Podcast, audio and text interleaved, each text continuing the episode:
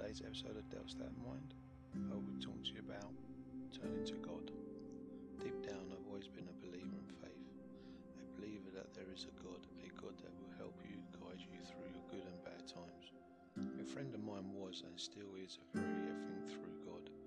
I was listening to his passion in his voice and how he talks about God and what God has done for him and how God continues to do for him. I could feel myself drawn to the Bible more and reading about all things God on a daily basis. I even started watching things about God and what God has done. This was amazing.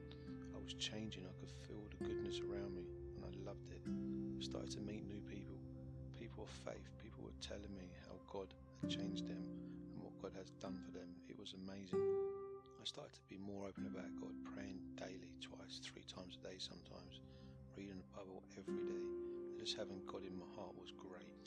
Friends have this place in the heart for God. It was great to see, and to feel that love that they have for God was amazing. I was told God will heal, just believe in God, lean on God, He will make you strong, God will guide you. Then everything changed in my life. My wife got diagnosed with terminal cancer. Then over time I was diagnosed with suicidal depression and nearly ended my life. Where was God? I asked myself, where are you, God? I need you. God wasn't there. God wasn't anywhere. God, where are you? God isn't helping me or even helping my wife. It was like God had ripped my heart out and left. That hurt deep. What have I done to God for Him to not help me and help my wife?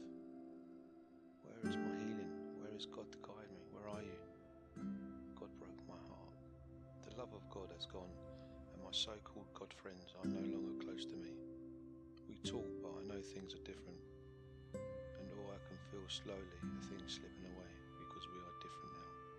Each and every one of us have our own beliefs and what works for you, and that is great. Please remember, this is my story.